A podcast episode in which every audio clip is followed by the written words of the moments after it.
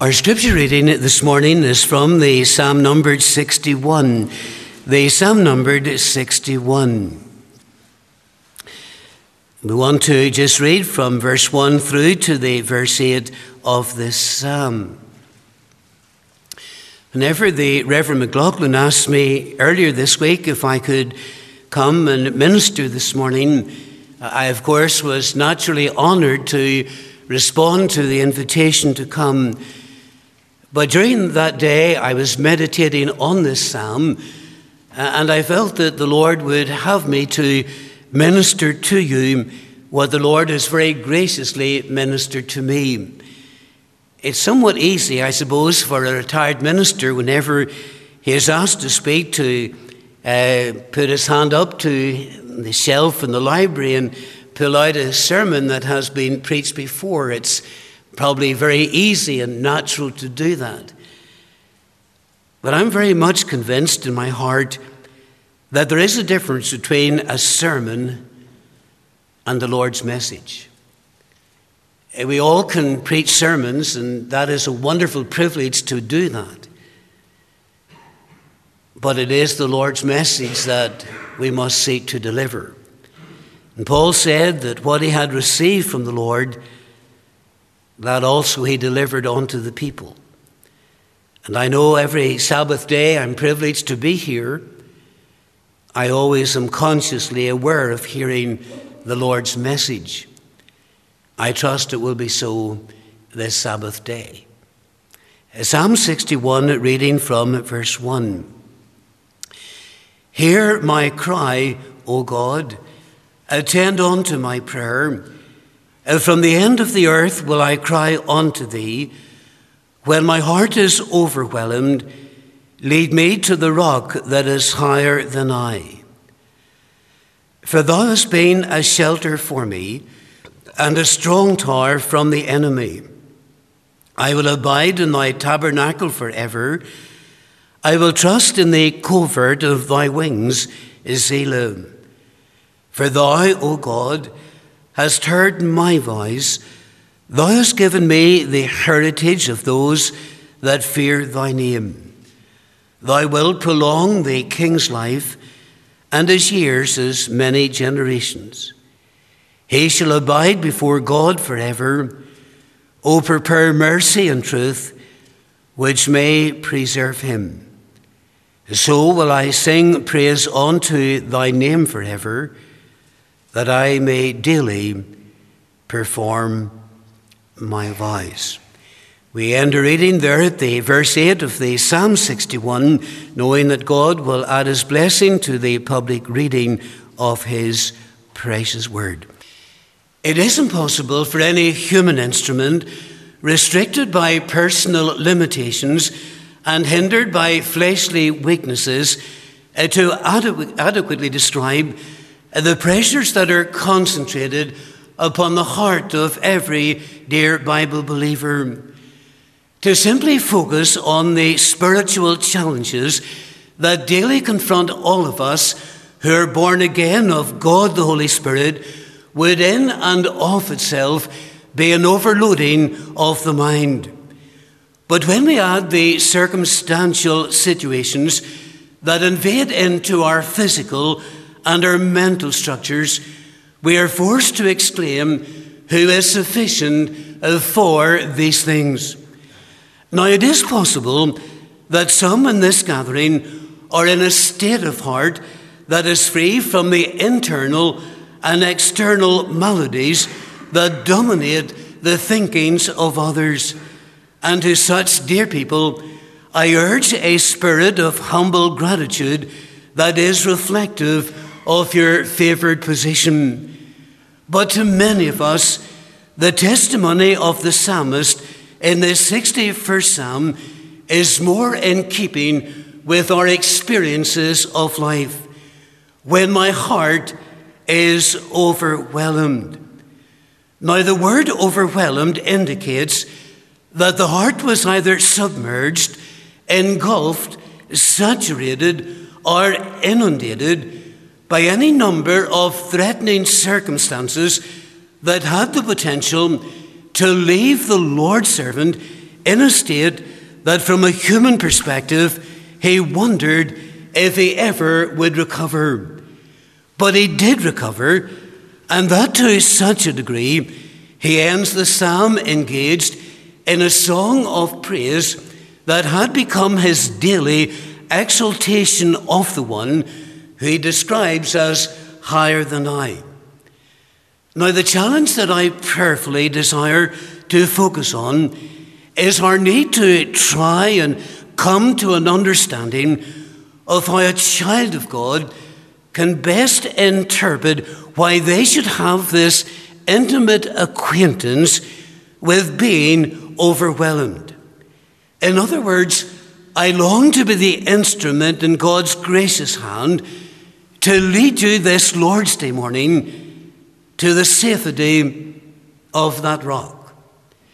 To describe this as a vitally important meditation would, in my own view, be an underestimation, uh, for it brings all of us into an area of life where some might even conclude God has either forsaken me or else he has forgotten me. And it is against that background that I draw your attention to a number of points, all of which can only become helpful when applied to our hearts by the blessed Holy Spirit. The first is the programming of the discerner. I use the words programming and discerner to establish a twofold principle that enables me to draw from it this assurance that all things work together for good uh, to them that love the Lord. Now, once my heart retreats to this truth, it is an acknowledgement that the afflictions with which I am now troubled has not befallen me through an accident of which I am the unfortunate casualty, but rather uh, through the counsel of the one who, in knowing what I have need of, has planned accordingly. While momentarily I struggle to come to terms with my personal plight, I'm constrained to enter into the spirit of the Apostle Paul when he referred to his own experience in this way. Our light affliction, which is but for a moment, worketh for us a far more exceeding and eternal weight of glory. 2 Corinthians 4, verse 17. But there's a problem, a major problem. How is it possible that any affliction whether light or heavy, could possibly be described as working for us. To most of us, I would suggest that at the least in the initial hours of our heart being overwhelmed, we would echo the words of Jacob in Genesis 42 and verse 36 All these things are against me. I, am sure you've been there. And to that end, we must search for the evidence that brings together the truth of Matthew 6 and 32 For your heavenly Father knoweth that ye have need of all these things. With the words of Psalm 119, verse 71 It is good for me that I have been afflicted. If I can be brought to appreciate that there is a great treasury of spiritual benefits awaiting me in the darkest recesses of my trials, then the words of Job 5, verse 8, would prove inspirational. When he said, I would seek unto God, and unto God would I commit my cause, which doeth great things and unsearchable, marvelous things without number. Now, I learn from Psalm 145, verse 3, that God's greatness is unsearchable, insomuch as that enables me to accept that while forces combine together uh, to inflict my heart with an overwhelming spirit are indeed great, God's greatness extends far and beyond their intimidating pressurization. But God's word also points me to another area of my life where I can come face to face with the unsearchable riches of Christ. In Ephesians 3, verse 8, the apostle testifies to preaching among the Gentiles the unsearchable riches of Christ. It is at the cross that I can behold the implementation of God's program on the basis of His revealed discernment. For neither is there salvation in any other, for there is none other name under heaven given among men whereby we must be saved. And what is true of my beloved Lord Jesus Christ is also true of me and true of you who are saved by his grace. We also will be despised and rejected of men. We too will enter the lonely pathway of personalized sufferings. We will have moments when our lives will be characterized by a Gethsemane type experience. And we will even question, at least in our thoughts, My God, my God, why hast thou forsaken me? But all these things combine together to present us with the riches of Christ, thereby making us the spiritually richer and not the poorer. Here, the words of Isaiah 27, verse 9, are very appropriate. By this, therefore, shall the iniquity of Jacob be purged. And in Hebrews 12, verse 10, when dealing with matters that were of an overwhelming nature, the Holy Spirit speaks of God programming or chastening that we will ultimately accept his overall discernment that it is for our profit, that we might be partakers of his holiness.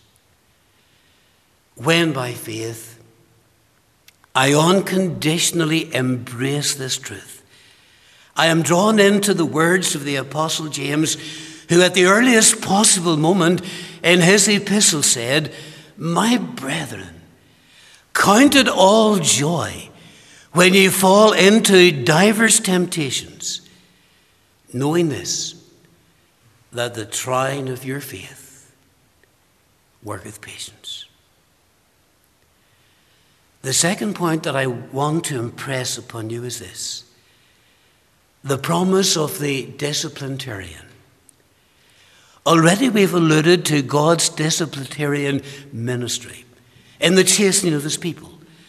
And the fact that his followers were identified as disciples confirms that God executes his work through divinely revealed standards.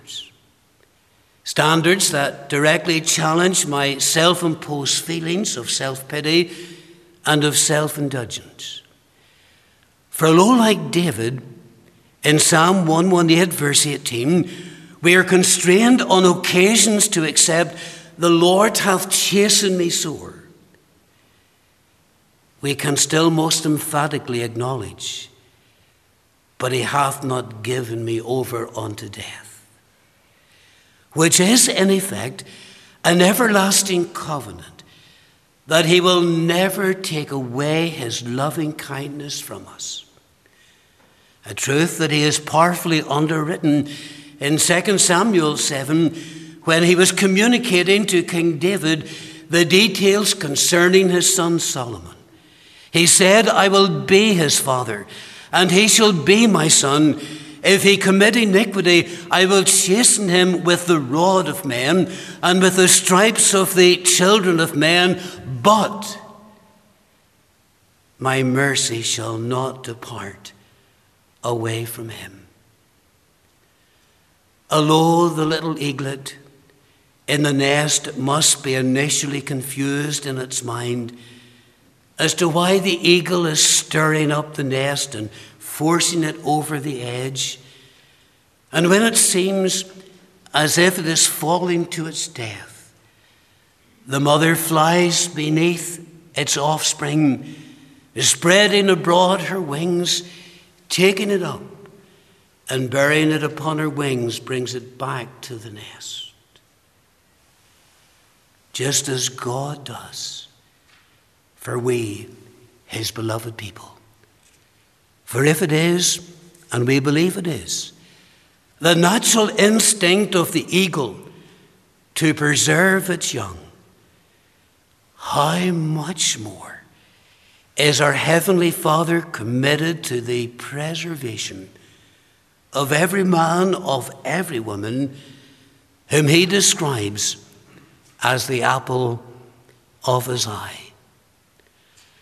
The words of our Lord Jesus Christ in John 17 add further comfort to this thought when he declared to God the Father, While I was with them in the world, I kept them in thy name.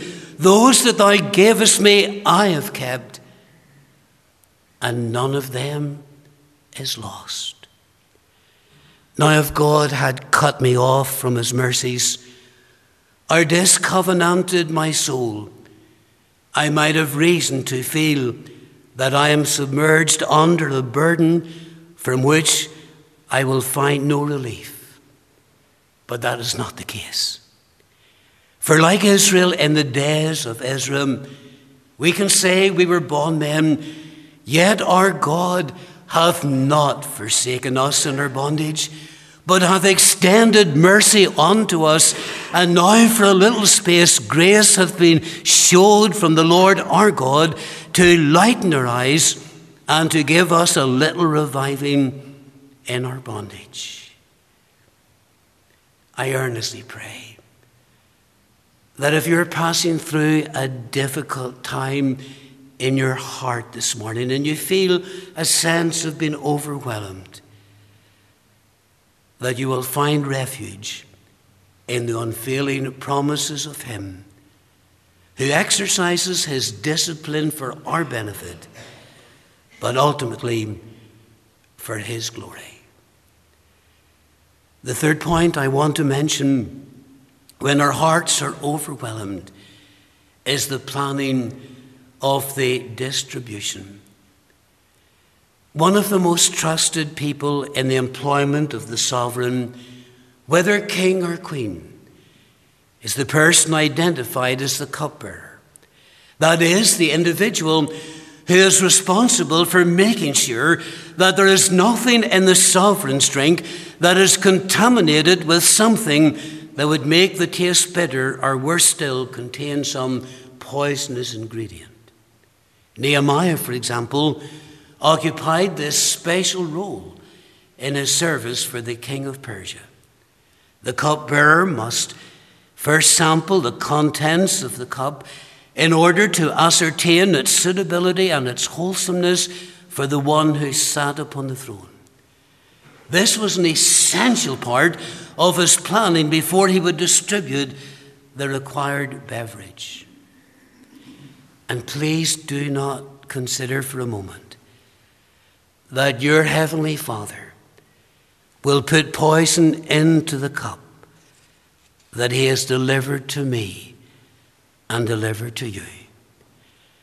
Do not I, being evil, know how to give good gifts unto my children? Even so doth our heavenly Father give the Holy Ghost to them that ask of him. Listen, please to what he desires to hear us, to hear us record from Jeremiah 25, verse 6. He said, I will do you no hurt. Those are precious words. I sat with a dear man, a friend of mine this week, who is going through a really hard and difficult time, very vulnerable, very fragile in the spirit. And before we started the conversation, he said, Mr. McIlvaine, I want to ask you to do something or not to do something don't say anything that will hurt me. And I quoted that verse from Jeremiah 25, verse 6, where the Lord says to his troubled people, I will do you no hurt. Dear child of God, you and I lie too near to the heart of our Savior for him to hurt us. He loves you too much to hurt you. And I am certain that you have noticed that as the Lord Jesus Christ distributed the bread and the wine in the upper room, that we read he took the cup when he had supped, saying, in other words, he drank from the cup first. And whatever you're passing through today in your heart, in your life's experience, can I say reverently to you that the Lord Jesus Christ has tasted that cup before he has given it to you? He has tasted the cup of loneliness. He has tasted the cup of rejection. He has tasted the cup of sorrow. He has even tasted the cup of death. And in light of that, there is nothing more grievous to him than my groundless and unworthy suspicions that he has not had my best interest at the very centre of his planning. Well did William Cowper pen the words Judge not the Lord by feeble sense, but trust him for his grace. Behind a frowning providence, he hides a smiling face. His purposes will ripen fast, unfolding every hour. The bud may have a bitter taste, but sweet will be the flower. The programming of the discerner, the promise of the disciplinarian, the planning of the dis- distribution. But when our hearts are overwhelmed, we're helped in knowing that God has provided our defense, the providing of the defense. It is abundantly clear from the Word of God that our Heavenly Father does not diminish His interest in us because we are in a low state spiritually. Neither does He leave us exposed to the adversarial forces of discouragement, despair, and depression. No, graciously, He has recorded for us how He provides the defense as He did for His servant David when his child was stripped of all earthly comforts and when his fellow soldiers uh, they turned against him. Uh, and we read in 1 samuel 30 verse 6 and david was greatly distressed uh, for the people spake of stoning him because the soul of all the people was grieved every man for his sons and for his daughters. But david encouraged himself in the Lord, his God. That was his defense. Clearly, God had no less respect for his servant when his heart was overwhelmed than he did when his heart was distinguished as the overcomer. In fact, it can be scripturally presented that God manifests more of his love, more of his grace, more of his tenderness when our days are days of affliction rather than days of prosperity. Listen to Psalm 116, verse 6. The Lord preserveth the simple. I was brought low, and he helped me. Man's opinion of us may indeed change depending on the variation or the alteration of our circumstances. They may grow cold towards us at a time when we feel defenseless against the changes in our lives that are difficult for us to understand. But the words, I will never leave thee nor forsake thee, are amplified through the words of Psalm 1:4, verse 2. I looked in my right hand and beheld, but there was no man that would know me. Refuge failed me, no man cared for my soul. I cried unto thee, O Lord. I said, Thou art my refuge and my portion in the land of the living. No man cared for my soul, but thou art my portion. The word portion simply means to share. So, whatever you and I are passing through as a dear child of God, your Heavenly Father is sharing that with you. And He will defend you from the voice of those who would suggest to you, curse God and die.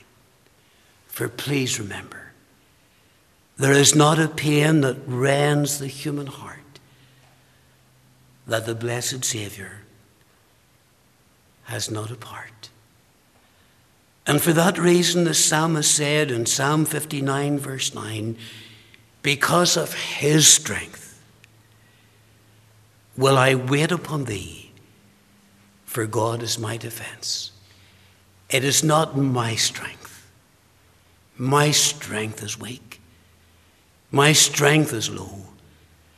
But because of his strength, I will wait upon thee, for God is my defense, the providing of the defense. My fifth and final point is the prospect of the distressed. The text speaks of being led to the rock that is higher than I. And this I can understand figuratively. It makes sense to be lifted to a place of safety in the natural sense. But we walk by faith and not by sight. So, in light of this, our prospect during our time of distress must have a spiritual dimension, and it does. At the commencement of the Lord's message today, reference is made to the pressures that are consecrated, concentrated upon the heart of the Bible believer from such we clearly have no special immunization. But what we do have is a divinely presented example of how we can trace a silver lining in the darkest of clouds. Paul, addressing the church at Corinth, said, For we would not, brethren, have you ignorant of our trouble which came to us in Asia, that we were pressed out of measure above strength, insomuch that we despaired even of life. His spiritual, his emotional, his psychological barometer was at its lowest level. But then he was led to the rock that is higher than I. And he said, But we had this sentence of death in ourselves, that we should not trust in ourselves, but in God which raiseth the dead. In other words, he was saying to the church at Corinth that the one who delivered us from so great a death and doth deliver, it is in him we trust that he will yet deliver us. When you think it's all over, when you think that the darkness is about to envelop you with an intensity that will suffocate every part of your being, God is able to raise you up again. But there's a question that I've got to ask. Why should God allow you or me to go through such difficult times? What's the reason? If He is going to deliver us, why should He allow us to go through those times in the first place? there is an answer. And Paul gives us the answer by the Holy Spirit that we may be able to comfort them which are in any trouble, by the comfort wherewith we ourselves are comforted of God. What is the ministry of the Holy Spirit centered upon? That ministry is centered upon comforting. The Comforter shall come. And in order that you and I can comfort other people, we must go through experiences in life that serve as a classroom, as a tutorial, in order that when we come through at the other end, we'll be able to put our arm around some other dear soul and express to them the comfort that we have been comforted of God.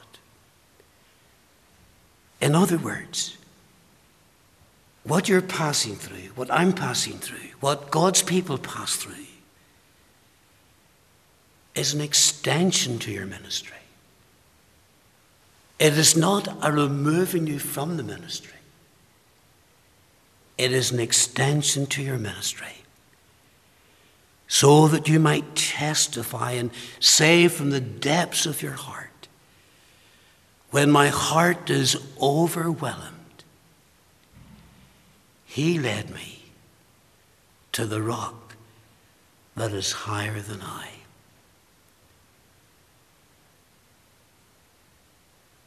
But what about those who are overwhelmed by sin? Those who are not saved? Those who, if they were to face death today, they would be eternally separated from a holy and a righteous God. The way for you, as was the way for us, is the way of the cross. The Lord Jesus Christ died and shed his precious blood to provide the sacrifice that God required for sinful men and women just like you and me. It's not the church that saves us. It's not our religiosity that redeems us. It is only the precious blood of Christ that brings to us this very clear distinction that it's either heaven or else it's hell. It would be a tragedy if you went out into outer darkness where there is weeping and wailing and gnashing of teeth. When my heart is overwhelmed,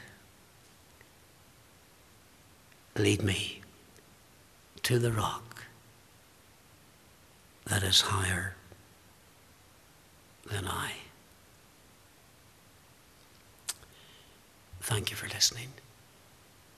I trust that God will graciously write His word upon your heart. And can I say this to you? While the minister, in this case myself, is honored to minister to you, can I say to you that this word ministers to my heart? Just as it ministers to you. When my heart is overwhelmed, lead me to the rock that is higher than I. We're going to say.